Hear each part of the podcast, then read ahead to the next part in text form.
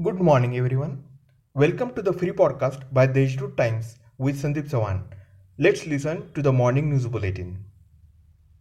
The Nandur Madmeshwar wetland is full with chirping.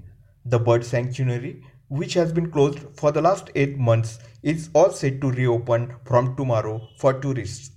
For the health and safety of the tourists and the local villagers, it has been suggested to follow the guidelines and norms issued by the government, said Chief Forest Conservator Anil Anjankar. State Water Resources Minister Jayant Patil has stated that the work of micro irrigation and stream diversion schemes for the development of remote areas of Surgana Taluka will be completed expeditiously by giving priority to the water needs of the locals. In another program, the minister further stated that the water use organizations in the district should move towards self-reliance to strengthen their financial position.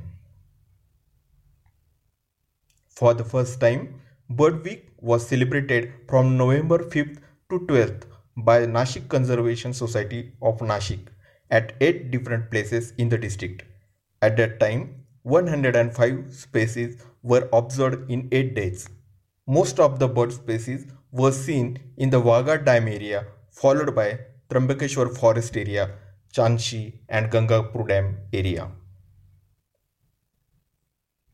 Taking note of strong opposition from the school heads, the education department has finally issued a new order handing over the responsibility of school safety measures to the local civic bodies, local administration.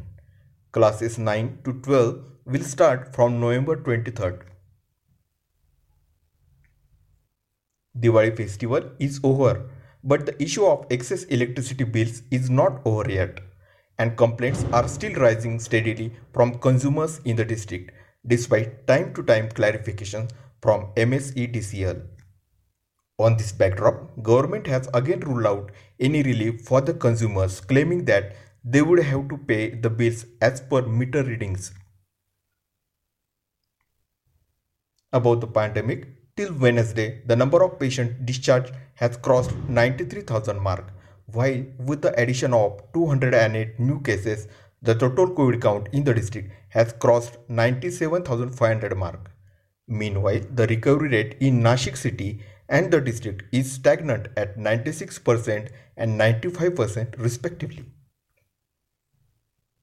That's all for today's important news.